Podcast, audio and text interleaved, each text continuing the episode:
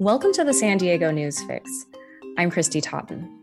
You may have noticed, but gas prices in San Diego have fallen slightly. The average price for regular grade gas is now less than $6 per gallon in San Diego. Here to discuss this is Union Tribune energy reporter Rob Nikolewski. Hi, Rob. Hi, Kristy. How are you? Doing well. So tell me what's going on with gas. Why have we seen this recent uh, price drop? Well, it's actually kind of a good news, bad news situation. The good news is the price has gone down, but the bad news is the reason why it's gone down is because there's lots of concern among traders, among economists, et cetera, that we're heading into a recession.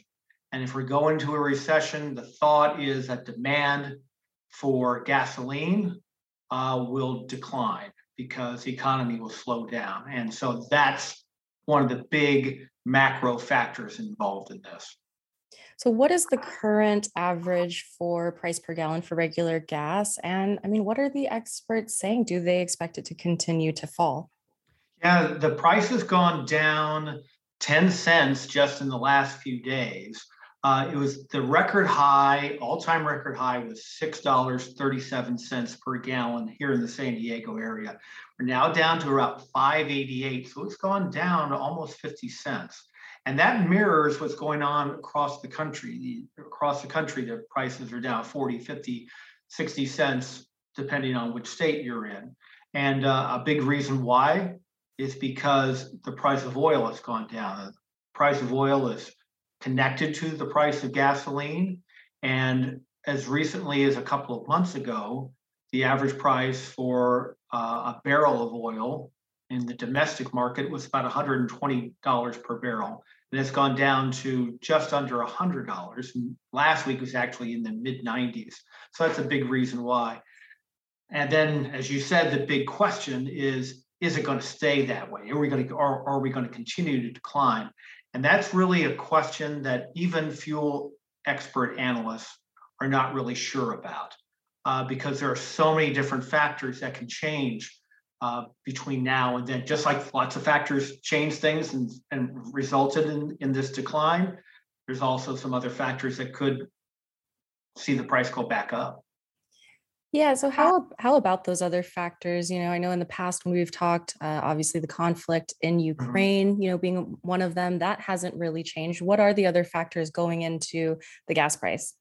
Yeah, that's the big caveat that the uh, the fuel analysts that I talked to said was they mentioned the situation in Ukraine, and the reason why the situation in Ukraine can affect us here in California and, and in the United States is because Russia is the third largest supplier of oil uh, in, in, the in the entire world, and also oil, since it's connected to gasoline, oil is a global market, and here in California, about 30 to 40 percent of the um, uh, of the oil, the petroleum that we in California use to refine gasoline comes from foreign sources. So if the foreign market gets high, then we're affected by that.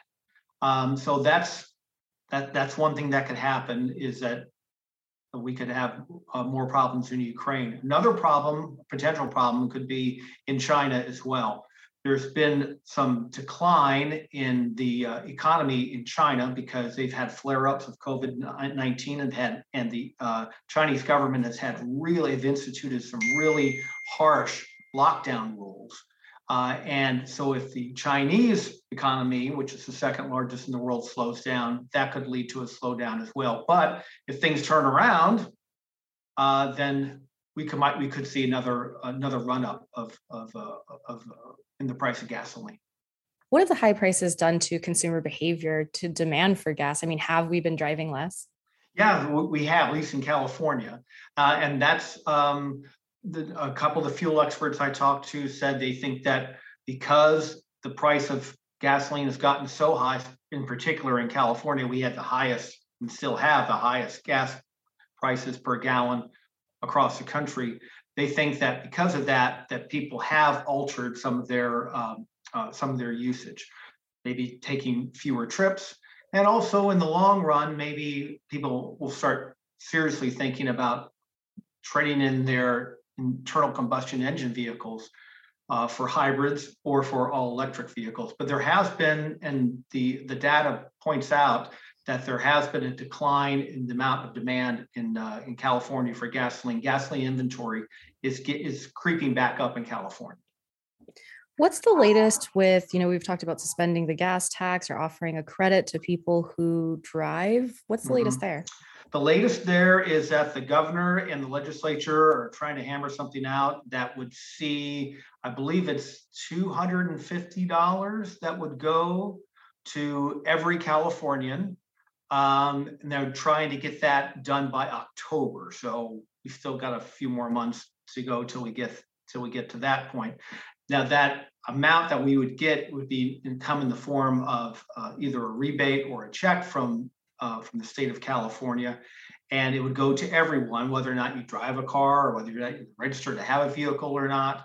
And uh, that's where we're at at that point, at this point right now. And also the the amount would be um, would be dependent or would fluctuate depending on how much money you make. So very high earners wouldn't get as big a rebate and people who have less income would be getting a, a larger amount. Rob, anything else to add about the price of gas in San Diego? I think it's interesting that that it's almost like this boiled frog syndrome where you've heard from so many different people and I've heard from so many different people and especially when I wrote this story, that there's almost a sense of relief, not a big sense of relief, but there almost is a sense of relief that, oh, the price of a gallon of gasoline has gotten below $6 a gallon, where a year ago, that would have been crazy talk. But I, I think that just shows you how quickly things can change, uh, not just economically, but also in the energy landscape. Yeah, well said. Well, thank you for this information, Rob Nikolewski, energy reporter at the UT. Thanks. Always nice to talk to you, Christine.